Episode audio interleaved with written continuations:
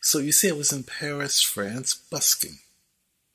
When I first started to do this, I played in front of the Centre de Pompidou, but someone that was there listening suggested that I would be better received if I played at the Louvre.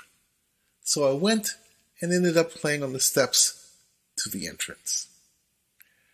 I put my violin case in front of me and made a little sign that said merci and stood it up inside. Well, one day a fairly large crowd was listening and I decided to play the Chaconne by Bach.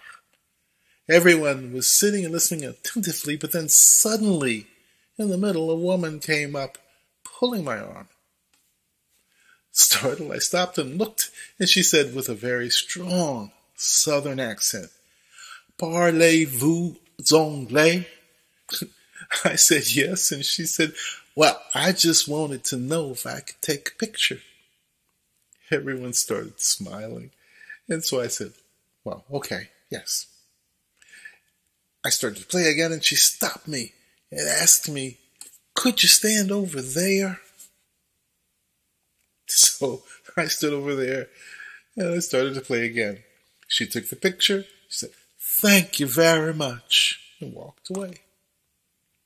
So I continued with the Bach, and when I finished, I looked inside my case, and there was a fresh 100 franc note which was quite a lot back then in the early 80s.